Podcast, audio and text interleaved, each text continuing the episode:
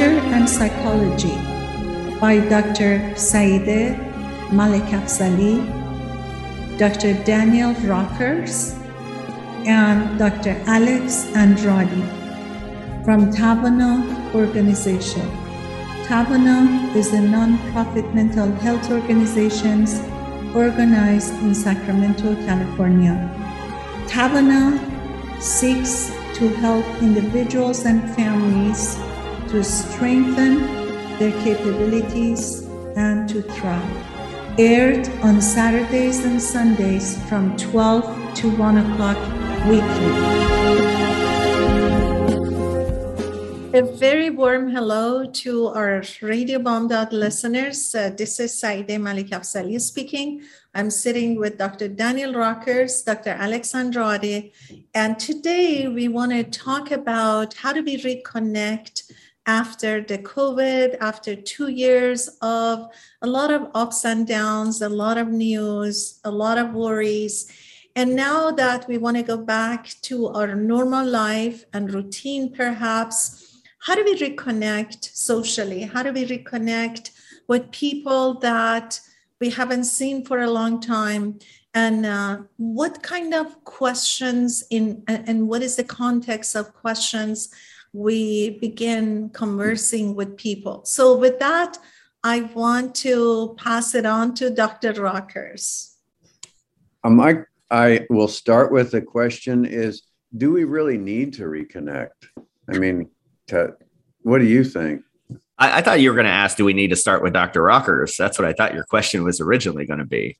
I tricked you. I tricked I, you. I often ask that question uh, when it's being that, Why do we need to start with Dr. Rockers? Why are, why are we starting with Dr. Rockers? I have a question, Dr. Rockers. Why did you start laughing when I started my uh, announcement? I knew where it was going. I knew where you were headed with that. That you were going to uh, hand do a handoff over to me. That's why, because it's uh, it's the sort of thing that I have become accustomed to seeing how it goes, and and I know from our uh, pre-program talk, I was like, oh man, because beforehand I was thinking, oh, if I bring this up, I know she's just going to throw it at me because of your ability to lead and direct the conversation so well, Daniel. Nice spin on that, Alex. I respect it. I do respect. No, I think because the whole idea of this conversation was yours, so that's why I wanted you to uh, just to start talking about this, and then what you have in mind. How did you? uh, put this idea into Alex and I and my mind for today's show. So I want to know what was going on in your mind that you started with this. There's no escaping on the air, is there? No matter how much I protest, it still mm-hmm. comes right That's back true. to me. I, you guys are skilled. Especially sitting with me and Alex, you know, you can't get away. I know. I think that uh, I just need to let it go. And you got to embrace it. You got to embrace it, Daniel. Embrace it. You know, when we find uh, find difficulties in our path, the best thing is to embrace it. If we ignore it, stuff doesn't go away. Ride okay. the wave. Ride the, the wave. questions. The I have, I don't know. I've been uh, accused or identified as somebody who likes asking questions for all of my life and oh, I, so it's not just me and Alex. It's, it's not just you and Alex. Um, other people. I've had really one of my friends. I can't remember which one it is. Uh, said I've never known some somebody who asked so many questions. Interesting. Yeah. Well, I think it's because I'm curious. I think I'm mm. curious and I want to understand things and I like thinking about things in different ways. Mm. So that's what my questions are for. I guess maybe they're for something else. But yeah. I was people are offended by questions sometimes. If they're fired in the wrong way, yes. Mm-hmm. You know, if they're fired off and it feels like an interrogation, the people are offended by it or they're wounded by it. Like I see a lot of patients through the worker comp system, and part of bringing a worker comp case to closure when they've had their treatment is they go through a deposition where they will ask, they are asked a lot of questions. And it's pretty common for the patient to come back to me and say they went through this thing and it was, they felt targeted and it didn't feel good. So, yes, context really matters with questions. And I think that's what you're asking about, right? Right, Is the right. context, Mhm. just the setting. The setting is important and one's intention is important. And I think a lot of times that's why people kind of dread some social situations because they feel that they'll be asked questions and either put on the spot or maybe embarrassed because of their response. And so I think questions sometimes are what actually d- deter a person from engaging socially and you know feeling like they need to have the right answer or say the right thing. You know, I do work with a number of people who are on, like I said, on worker comp system. And what happens, and this is a good parallel to what we're talking about today, they are out of work for a while and oftentimes kind of out of commission socially. So they're not getting out and doing things, not connecting with people so much. And then as they start to get better, they're of course getting out into the world and they may be invited to social gatherings or go to social gatherings and they have an anxiety about it. And more than just a few times have I heard somebody say, Well, I don't have anything interesting to talk about, or I don't have anything interesting to say, because they have really been just recovering. So they feel like there isn't that. And you, well, you two will not be surprised that my recommendation to them is you can always ask questions because when we're doing things socially it it is a lot less about me talking about all the stuff I've done and how great I am and more about me being interested in the other people so even if nothing much is going on in your life one can still be quite curious and ask questions of other people you could be out of commission for a couple of years still go to a party ask questions of other people and be interested in them and really get things going in that way. And I could see, Daniel, why people might have that apprehension if they've been, especially out of work. It's one of those annoying, I think I've said this before on the show. It's one of those annoying questions I feel like people get either the first or second question What do you do for work? Or what do you do for a living? And if you haven't been working, then that can bring up all kinds of thoughts and feelings and maybe insecurities that a person might have. Absolutely true. Okay. And I have a good suggestion for response for that. Mm-hmm. Do you have any ideas on what is a good response for such a question? When you get hit with that, let's say you're out of commission and people say, Well, yeah, what do you do? And if they don't have work, do you have an idea? I'm not trying to put you on the spot. Did you have any thoughts on that? I, I, just have to comment that Saide walked away as soon as you asked that question. And so uh, I will try to field that question on my own. I, I always like to encourage talking about other things. It's like, well, you know, work is a part of my life that's important, but uh, there's also a lot of other things that are important to me. You know, I really care about my family or I've got into this new hobby, things like that, where it's like, okay, it doesn't have to be about those things. Some people might push uh, and want to continue to explore it. But I, I, like the idea you said too, kind of not maliciously, but turning it around on them too, and say, you know, I'm exploring new hobbies. You know, I always like to hear that. You know, what what hobbies do you have, and, and starting to ask questions of others. Is there uh, something else you'd recommend, or what do you tend to encourage? Well, this is more of a perspective take on the things. And it's what we referenced a little bit ago. And that is if there are problems in your path, you embrace them. Mm. So if you haven't been working and somebody asks you, well, what do you do? You might as well embrace it. You know, I have been out of work and here's why. Or, yeah, it's actually kind of fun. Or if it's not kind of fun, yeah, I've been out of work and I'm really trying to figure out how to get, I'm going to get back into work. I like doing this or I like doing that. What ideas do you have? pass it on. Generally, what my recommendation to patients when they're getting back into socializing, the way that to do it, if somebody asks you a question, you give some response because they have an interest. But then what you do is then you return the control back to them by asking them a question. So you can talk a little bit about yourself. You don't have to open yourself up wide up wide open and bleed out all over the place. You can just say some things, but then send it back to them and do so in in a graceful way. I like that. Yeah, I like that because I think that's what people get stuck on. They think they have to keep talking about themselves or keep explaining. And it's like, no, you can stop and then turn it around to the other person and give them a chance because people tend to like to talk about themselves what they're doing. And so if you can turn that around and, and build on that, kind of takes the spotlight off of you. I'm I'm guessing. Yeah, it's I think it's not just good to do that, it's best to do that because nobody if you run into somebody at a party and they start talking and they don't stop talking, you start thinking, how do I get away? Hmm. so the key is to uh, yeah, give some answer, give give them something meaningful that is also thoughtful and then pass it back on to them.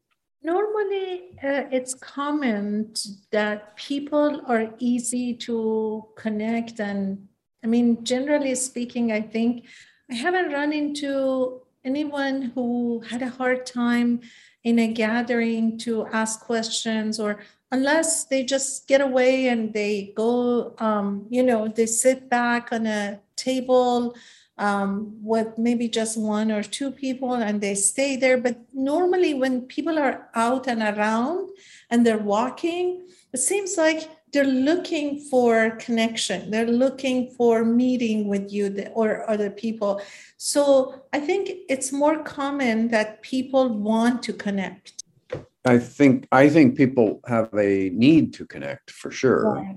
and some people are frightened by connection. I'd like to move this a little bit into a cultural realm and hear what cultural differences like from persian culture or from Mexican American culture, how gatherings go, which may or may not be different than whatever is a standard gathering here in the US. What differences have you guys noticed in terms of that? And let me give you some background here that I think social functions often are quite different if we notice certain things. Like a couple of weeks ago, Jan and I went to a wedding that was not fully Indian wedding. It was more of a Christian based wedding. It was a mixed marriage.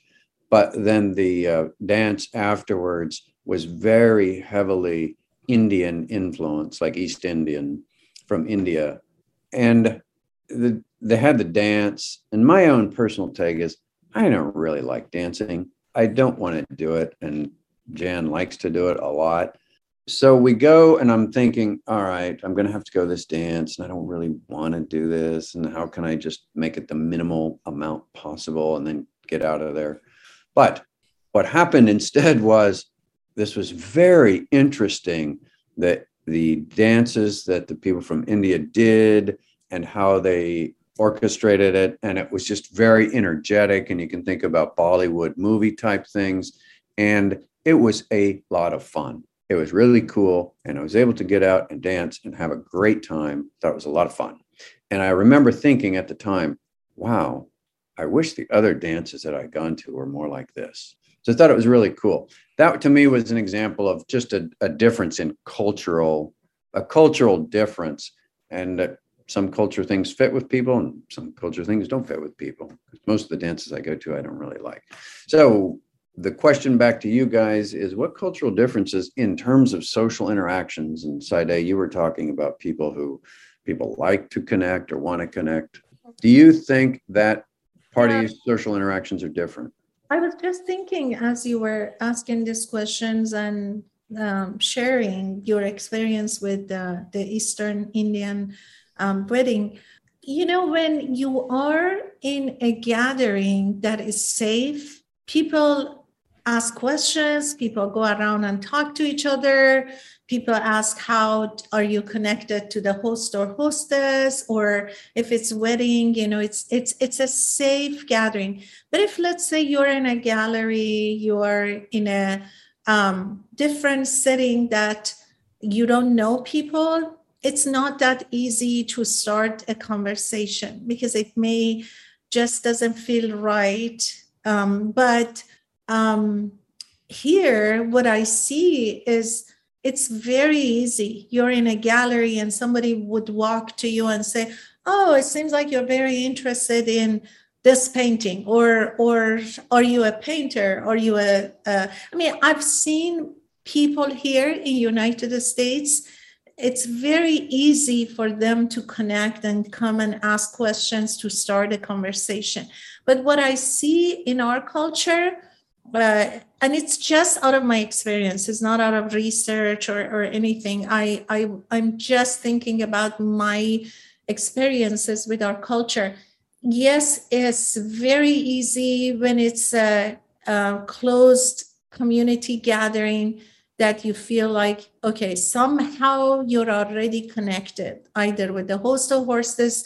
So these people that are here they're just safe and they're they're part of this whole gathering. But out of that you don't just walk to people and just say oh it seems like you know today is a good day. But you see that and you hear that here a lot you know. You are doing a grocery shopping i'm serious and then you're maybe picking up something and then somebody might pass by and say oh what do you make with this you know i want to know this is interesting so it's very easy in this culture i think and that's my experience I, how about you alex can we go back to the part where you said you don't just go to somebody and say oh it seems like today is a good day did what I don't. I've never used that, but tell me about. How, I like it. You are. You are. Seriously, it's like. Uh, I mean, I've run into people that they've said that. It seems like, oh, it's sunny, it's a good day, and you're just passing by someone, and you go, oh yeah, it's very good, but you don't you don't hear that in Persian culture. That's what I'm saying. Maybe it's my experience. I'm just saying it might be very personal. You mean that that comment would not fly as well in the Persian culture. It wouldn't serve as an introduction. You feel like, okay, what does this person want? You know, is, is, is this something that, you know, you just sort of feel like it's not norm. But here it is norm to me because I, I experienced this from the very beginning when I was here in the in different societies people ask questions people want to know. Maybe it's because in this culture i was a foreigner. It's it could be that that people are more interested. Um, it's a lot of different things. I don't know you know? But basically i've noticed that um, i the first thing i noticed in this culture was how easy people get um, involved in asking questions, getting to know you, talking to you. They're interested in you. And uh, that was very, very interesting to me. But let's say if I'm back in Tehran, which is a very large city, and if I'm in a metro and I am um, in a subway and I'm, um, you know, riding the metro and nobody really asks you a question, but here somebody might just say, "Oh, it's interesting. What are you reading?" Or, or uh, sounds like you're too involved in your reading. I've seen that here more than in our culture. I'll uh, I'll give my uh, experience after the break uh, a little maybe different than that. Yeah. okay, it's interesting. Um, so, but it, we, we're going to give a break and come back to continue our conversation. شنوندگان عزیز رادیو بامداد من سعیده ملک افسلی هستم به همراه دو تن از دوستان و همکارانم در شرکت توانا که یک شرکت غیر انتفاعی برای کمک به مسائل فرهنگی و مسائل روانشناسی هستش با دکتر راکرز و دکتر اندراده ما روزهای شنبه و یک شنبه از ساعت دوازده تا یک بعد از ظهر موضوعات مختلف روانشناسی رو دنبال می‌کنیم. امروز صحبتمون راجع به اینه که ما بعد از کووید و دو سال شاید تو جامعه نبودن شاید با همکارا و دوستان نبودن. و بیشتر در تنهایی یا در خلوت خودمون یا جمع اجتماعات کوچیک بودیم. حالا که برگشتیم به نرمال و وضع طبیعی چجوری ما می‌تونیم دوباره این رابطه رو برقرار کنیم؟ و از هم سوال کنیم. ما بیشتر صحبت می‌کردیم که چطور بتونیم تکتفولی بتونیم با سیاستمون اگر هم دوست داریم با آدمای مختلف آشنا بشیم شروع صحبت بکنیم و راجع به این داشتیم صحبت می‌کردیم برمیگردیم دنباله صحبتمون رو ادامه میدیم.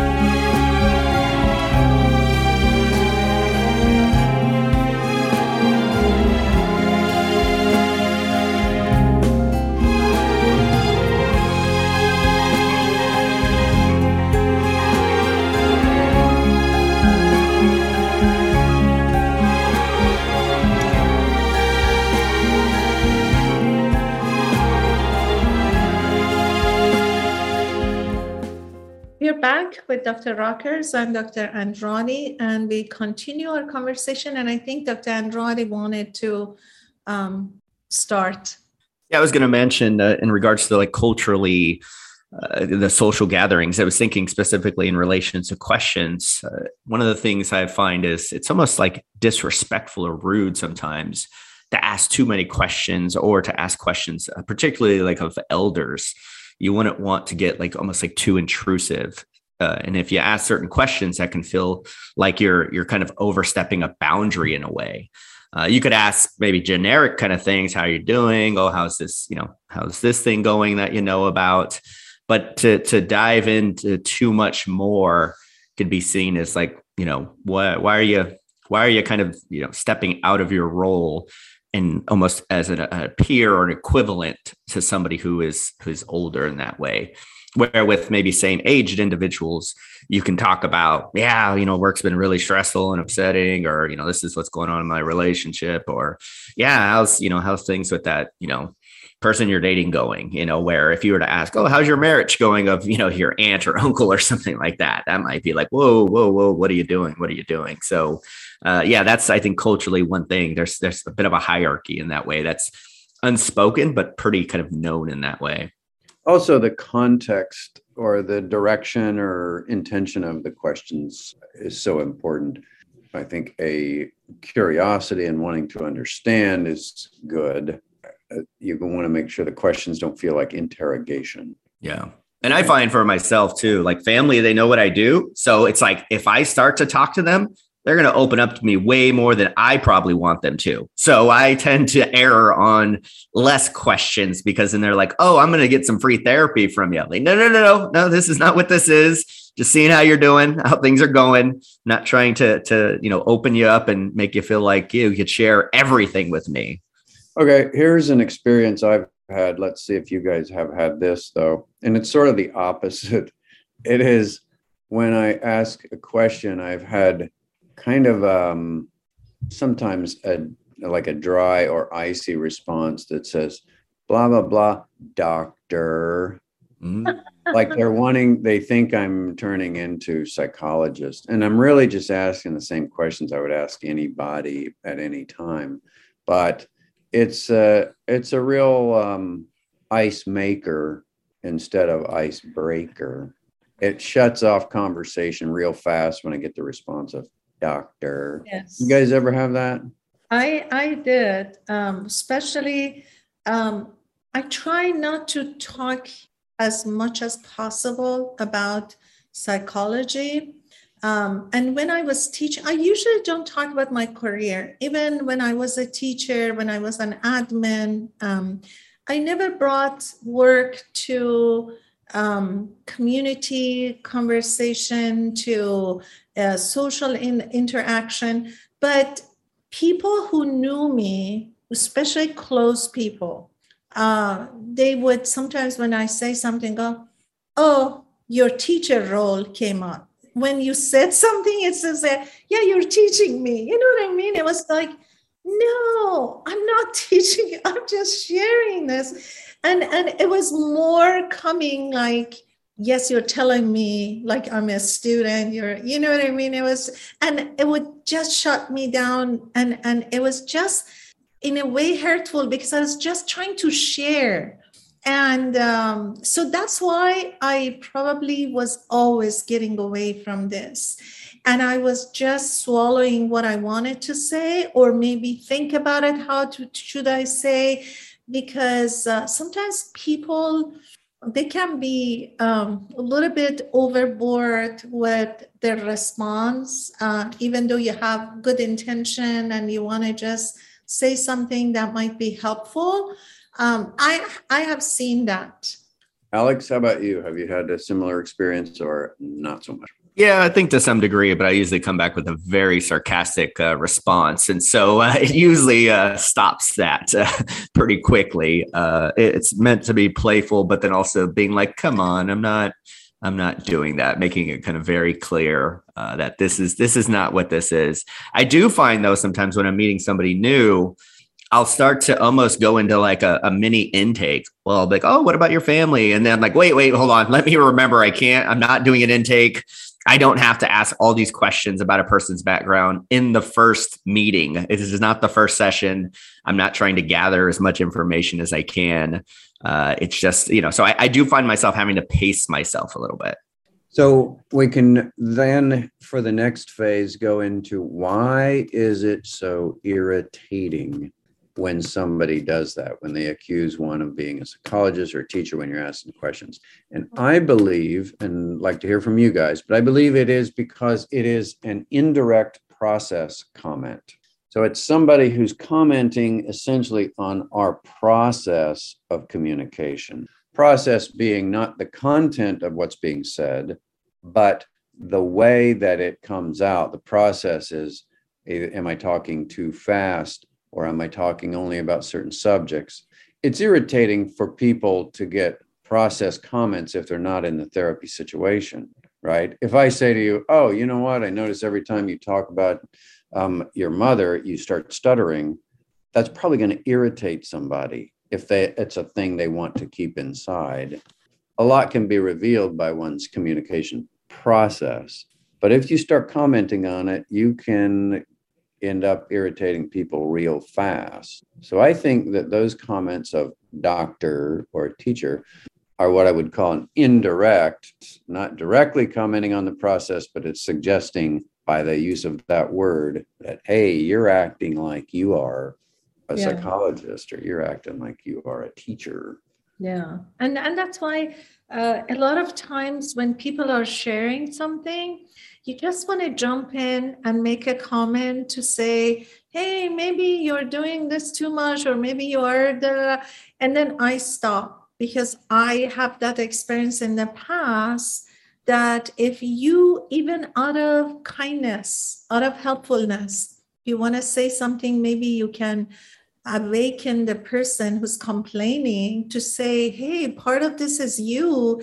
I always, always swallow what I want to say because I have had that experience and I don't want to be considered as someone, oh, psychologist, now you're saying this because you think you know too much about this. Or, and I just stop, but it's so interesting because without even wanting, when people are just normally, not because you're a psychologist, are sharing, they're sharing something about their spouse, their parents, their children, their work.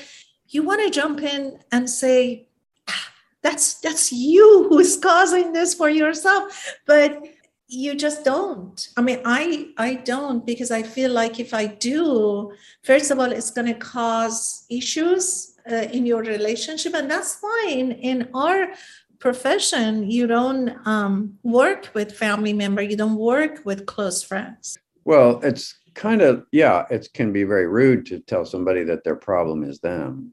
It's like there's that that little section in the movie Ferris Bueller's Day Off where his sister is I forget where she's in some waiting room and I think it's Charlie Sheen comes up and he's talking with her and he's all bloodshot eyes and really like hair far out.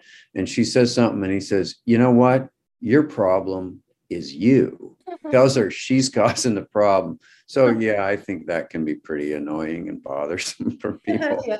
if you tell them their problem is them, it's a bold start.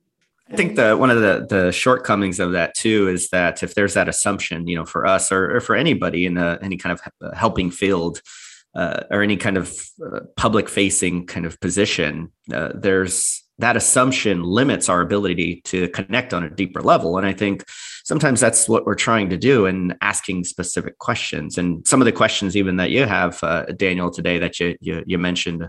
Uh, that you'll be sharing with us, I think speaks to that sense of not only connecting a little bit deeper, but really trying to build an authentic connection as well. And so if people just assuming, oh, because of this is your work, and they'll kind of categorize it as that, we could be missing out on a, a deeper connection, friendship. I think it also comes back to people not knowing enough about who you are and then their own fears get generated. So, for example, if you ask a person a question, like a conversation starter question, which would be, um, simple, like what are your favorite names? There could be an initial fear if, you know, why would you ask that question? And if I give you a genuine answer, am I gonna, are you gonna put that down somehow? So you somehow would need to communicate ahead of time that you're a safe person to talk to.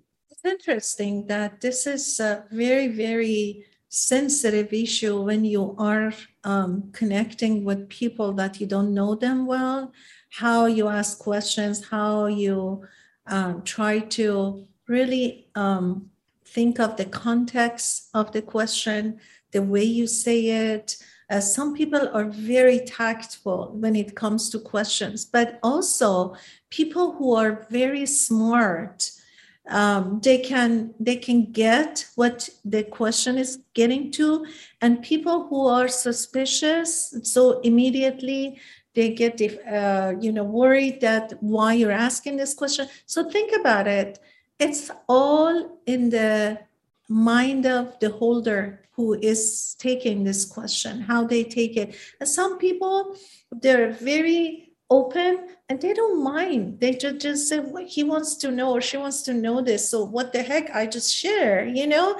I mean, it's really the important part here is how the other person's mind goes with your question. And how do you know that before you open up with the question? You know, this is right. Really, or how can you align them? Yeah, that, and then you can just sometimes it has happened to me that you ask a question and then the other person responded in a way that they didn't like it and i immediately say i just meant this you, you know what i mean it's like I meant like how this is, and then you just change the way you say it so the other person feels comfortable. You're trying to just say, "Hey, I I didn't mean that. I just wanted to, you know, ask this to know what you, you know, whatever." But I'm just saying, it's so important how you tactfully ask the question so no one bother is bothered by your question. like slow down cowboy that's not what i'm asking all right just wanted to know a little bit about you that's all we're doing here i have i i have said that at times like to say hey just trying to have a friendly conversation. Hmm. Yeah. People get riled up. There's a communication technique that is in the organizational psychology. It's called action inquiry. Are you guys familiar with that? Yeah. have you heard of that? No say more. It is a four step process. And that if we think of, if we just think of the most rudimentary parts of communication, framing or outlining kind of lay of the land type of a thing is very important. And then asking a question from that can naturally follow. So give people some context essentially, and then ask for their opinion the action inquiry method is four steps and there's two in between those things so you you frame the situation and then you advocate or you talk about how you feel and then illustrate which is if it's problem solving you suggest a possible solution.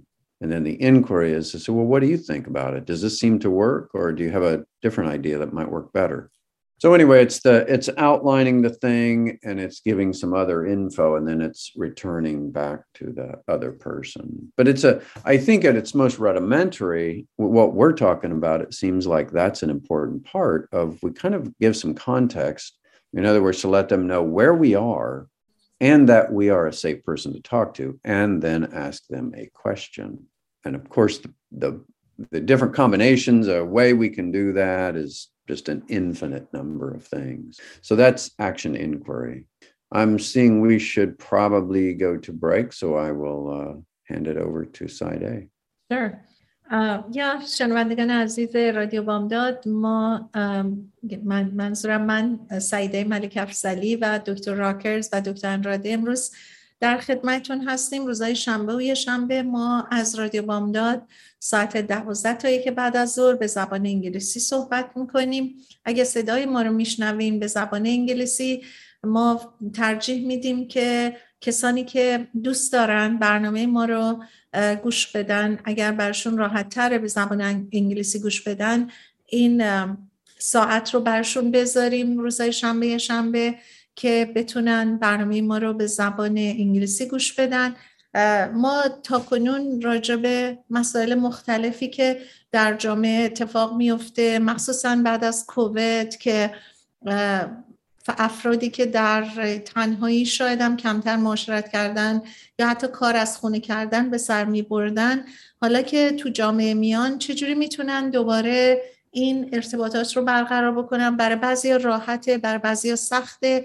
ما داریم صحبت این رو می‌کنیم که چطوری میشه سوال کرد از همدیگه که در این رابطه رو باز کرد و چه سوالایی ممکنه که بر بعضی جوابش سخت بشه و بهشون بر بخوره. چجوری سوالا رو با نحوی بکنیم که طرف مقابلمون راحت بتونه به ما جواب بده و این ارتباط برقرار بشه.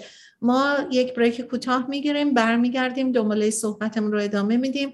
ضمنا پادکست های زیادی به زبان انگلیسی در رادیو بامداد هست که شاید بیش از بین 160 170 پادکست هستش که می‌تونید در زمانهای مناسب گوش بدین.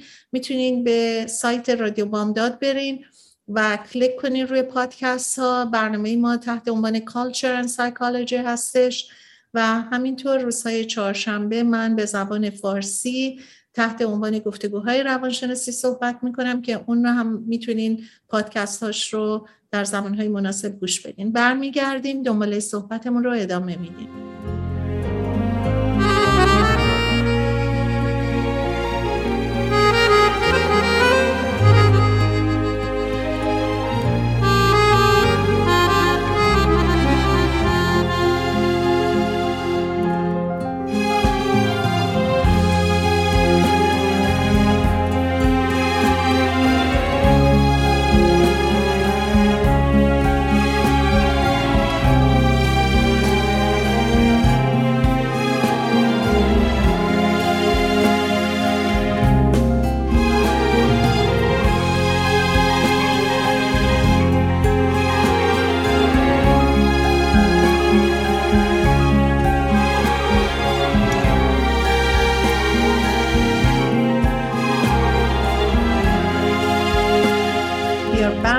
Dr. Rockers and Dr. Andrade, and we continue our conversation regarding reconnecting after a long pause uh, with COVID and working from home. And also, we talked about how uh, difficult could be for some people to reconnect and how easy it is for some, how easy it is for some people to answer the questions, and how hard it is for some people to answer the questions. And then we talked um, around this um, topic since uh, the first two parts. So now we're back, and we talked about uh, the last part. Dr. Rockers was talking about the uh, action um, communication, and uh, there was a, a, term in organizational psycho- psychology which makes really sense, I think, because when you talk about yourself and how, in the context, you feel about what you're talking about, you open the conversation in a safe way. Because the other person, first of all, knows where you come from and then you can share tactfully how you feel rather than immediately opposed to that. Or if you agree with that, it's very easy because right there you're already connected. And I think this is very, very interesting because I was just thinking, even in casual conversation, if you're at a party, you may just come and tell someone, oh, this is a really nice gathering and the other person might feel the same or might feel the opposite. So you have shared how you feel about the question you're asking. And, and then you just say, oh, isn't it? You know, and the other person can just uh, you know say oh yeah it's it's a great gathering or if the other person doesn't agree now it's safe how she or he wants to respond so I think it's a very good way to start a conversation, to talk about the context you want to ask a question, share what you think, and then ask question. Right. Sharing what you think can be an important part of laying the context. I think this is a great party. I really love how they've done all the table decorations and arrangements for the food. I've never seen anybody do it quite like that. You know, what do you think? Are you enjoying the party or something like that? And passes them. Yeah. And then you make it safe for the other person to respond. Right. It gives you a sense of, gives them a sense of who you are. Yeah. Exactly. Let's look at some of these questions that we talked about. Alex, did you have any of those particular questions which uh, stood out for you that you thought were better than the others? Well, I know the question number one was one that kind of got us all uh, as far as that being such a potential conversation starter. But I could see even this being like, you know, an hours long conversation with somebody. And that was the question What is your idea of perfect happiness? That question, I think, really could elicit a response from probably most people uh, in, in a very excited and maybe you know pleasant way. It's like you want to know what happiness means to them. Who, who doesn't want to talk about what our happiness means to us? It might be a tough question or it might elicit a lot of uh, you know personal emotions and thoughts uh, but one that i think most people would would be like whoa like that's that's a big question. That's one that you know we can we can chat about. Uh, so i think that was the big one for me uh, that stood out uh. how would you answer questions? Such a question Sorry, Dave, what, what did you say? I was just going to say psychologically, when the question is positive, I think it just creates a positive tone. So when Alex was saying, you know, what is your idea of perfect happiness? I was looking at the questions and I thought, I like that question. It's mm-hmm. easier to respond. But then when you say, what is your greatest fear, for example, all of a sudden that negativity comes to your mind. You don't want to go there. And I believe the questions that have the positive tone is taken well um, for the most people.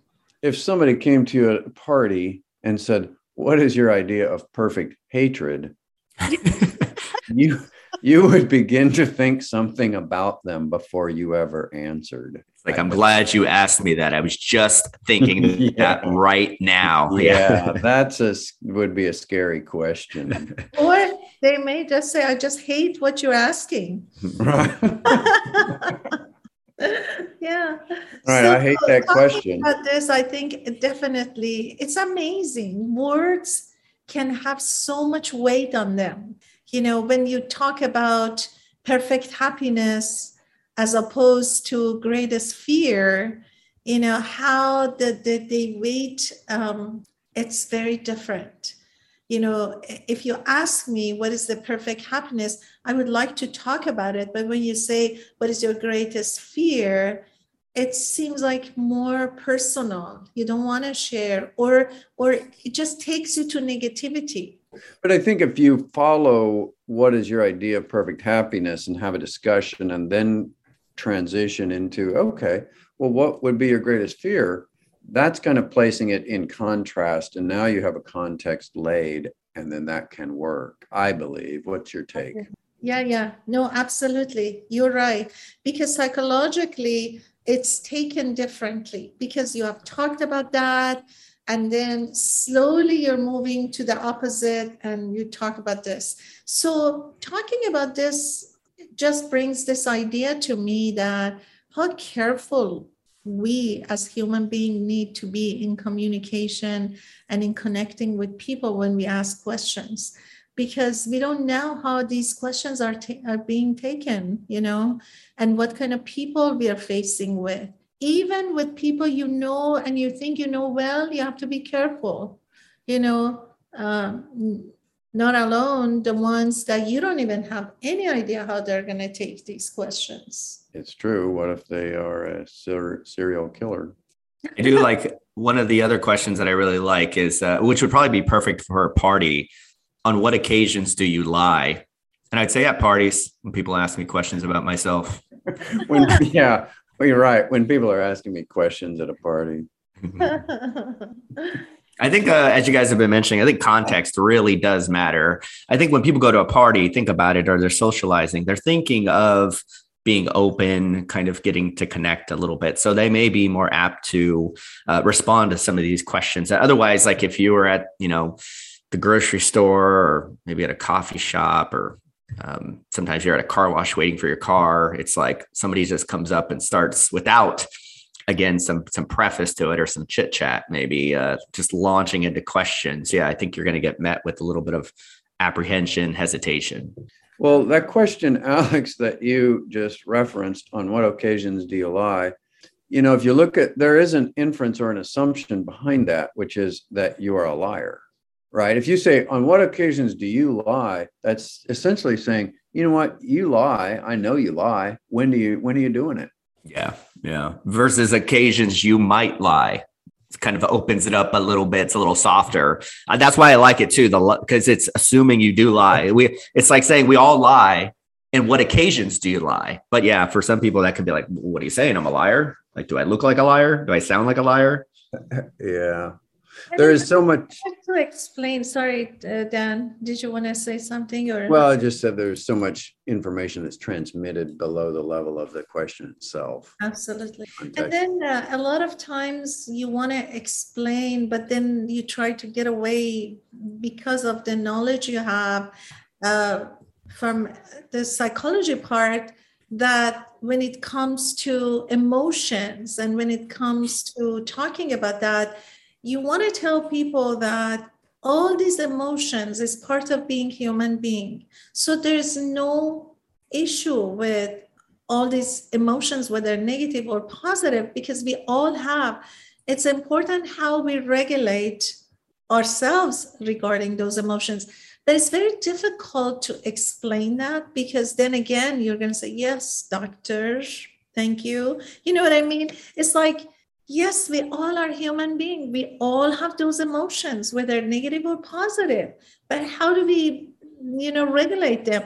But you can explain this to people because some people say oh no i'm not I, i've never been jealous. No i've never i don't get angry. I mean you want to say it's okay to have these emotions but it's important how to regulate them and it's difficult because when you hear that, part of you wants to say it's impossible if a human being say I didn't have these emotions. It is part of us, but how do we deal with them is important. But going back to what you said, that sometimes you have to bite your tongue not to say that. Um, but people think only positive emotions if they have it's great to talk about. But negative emotions also they exist. It is very true. Alex did you have something to jump in with here?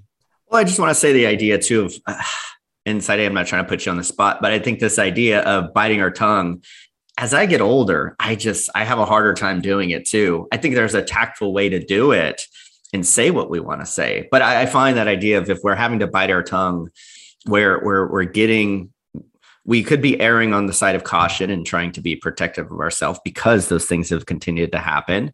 But then also too, it's like this is who I am, and it's like I'm. I, and I believe me, it's got me in trouble. I, there are times where I'm like, I got to think of how I want to say this, and I'm really mulling it over before I say something because of how that can be taken. And I think, luckily, in the work that we do, we, we've we've you know practice that skill quite a bit. Uh, but uh, also just the idea that you know to to withhold those things could be limiting ourselves, but even to that relationship and that connection. And sometimes it's even worth. I think depending on the nature of the relationship, it can be worth saying those difficult things. I think if it's somebody who we just met or somebody who you know we just like there's really not a lot of investment there you know, we could kind of take it, you know, with a grain of salt that they have this view and they're already responding to us in that way.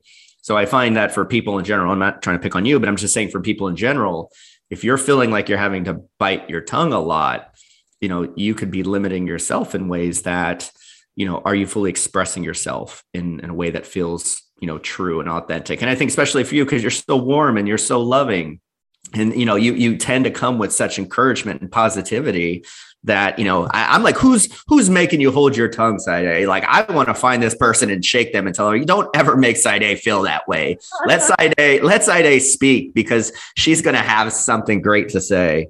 No honestly it's just uh, thank you alex for saying that because then we can share and talk about it.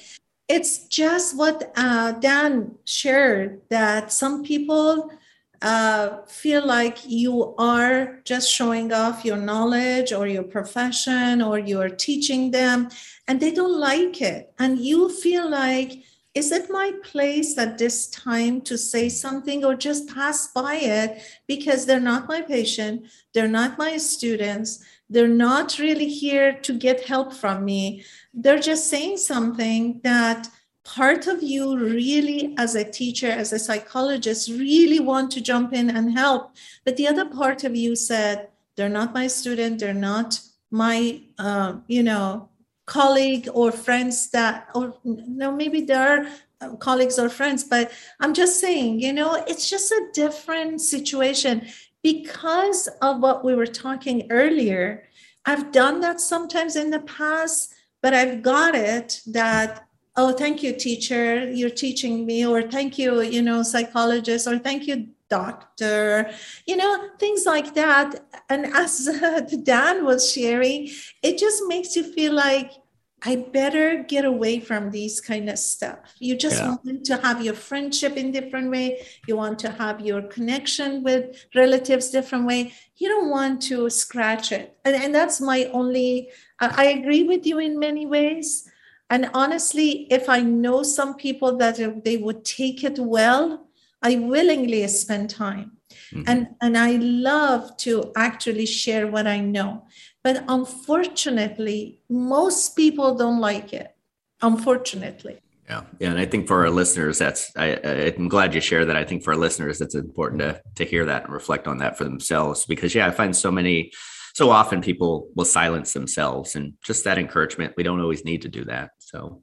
All right thank you. And we got to the end of our program. We want to say our final saying at the end of our program. So we start with dr rockers alex i how can i in a if i don't hold back how can i in a meeting say something like oh this is such bs you guys don't even know what you're talking about. I don't, I don't I can't think of a tactful way to say that if I'm thinking that. I think it's best to withhold at that point. So I'm just gonna. You can respond or not. I'm just going to say, eh, I think sometimes withholding is a good plan. Yeah, there there are times where that is a total valid uh, approach. Yeah, definitely depends on the situation. So I'm not saying it's bad all of the time, but okay. whatever that BS could be, maybe there can be something fruitful in that. Uh, who knows? Again, not trying to put a positive spin on it, but uh, yeah, it's trying to find when and when and how. I guess is uh, my kind of thinking with that. So, Daniel, your your final message to uh, listeners? Sometimes okay to withhold. Okay, very good. And I think I would build on what Saida mentioned. You know, lean towards those positive questions when you're getting to meet people. Uh, just because those can be a little bit more warmer, a little bit more inviting. I think sometimes as people, our mind tends to lean towards the negative a little bit without even trying. Uh, so it's like trying to focus on what are those positive things that we could ask to really explore and get to know a person, since that tends to lean people in a little bit more. And I want to say, you know, we have common sense how um, other people might take our question. So start slow and start with just simple questions. Uh, start with positive.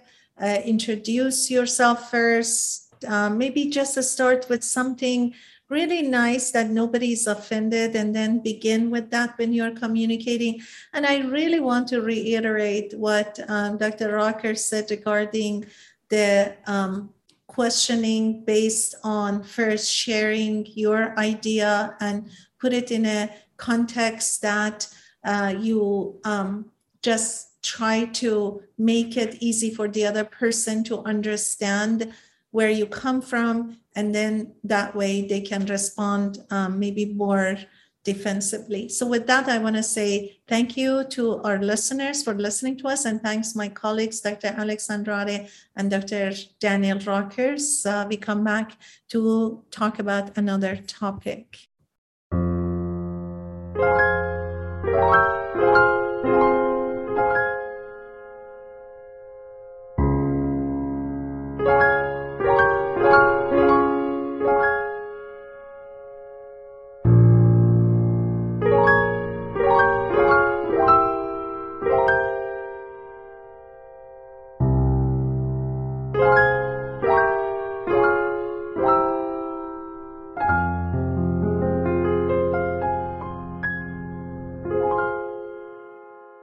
سرنوشت را باید از سر نوشت شاید این بار کمی بهتر نوشت. عاشقی را غرق در باور نوشت. قصه ها را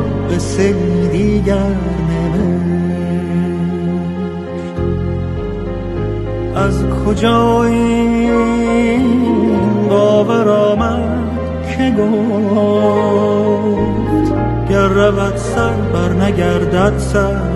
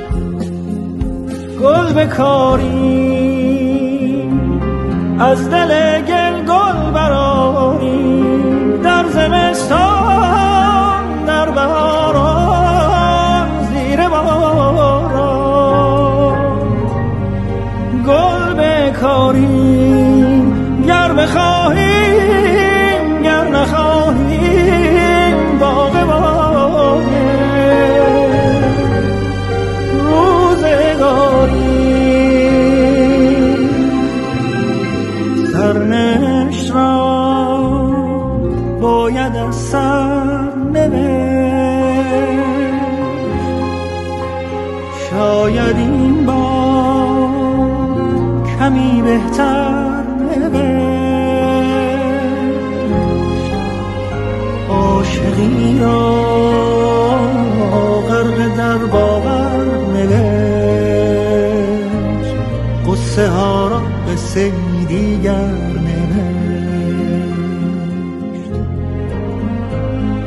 کجاییم؟ باور آمد که گفت گر رود سر بر نگردد سر.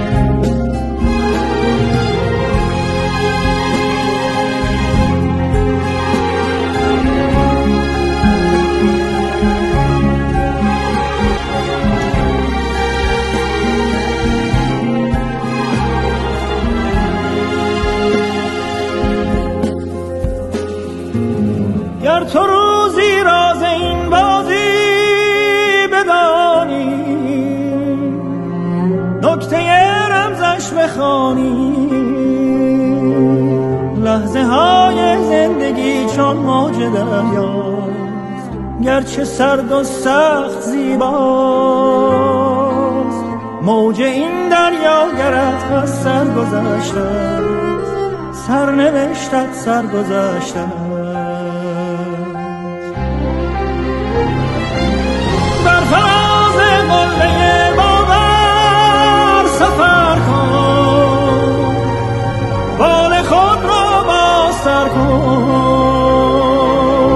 همچو حافظ پای کوبان و غزل خان لشکر غم را بسوزان.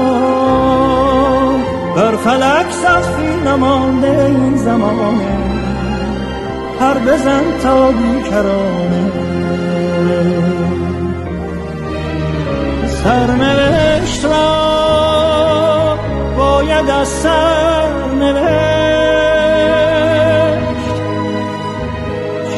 شاید این با کمی بهتر نوشت.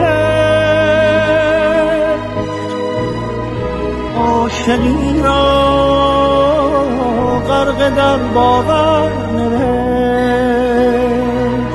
قصه ها را به دیگر نوشت. از کجا این باور آمد؟ نگاه گر رود سر بر نگردد سر قصه ای از سر قصه ای از سر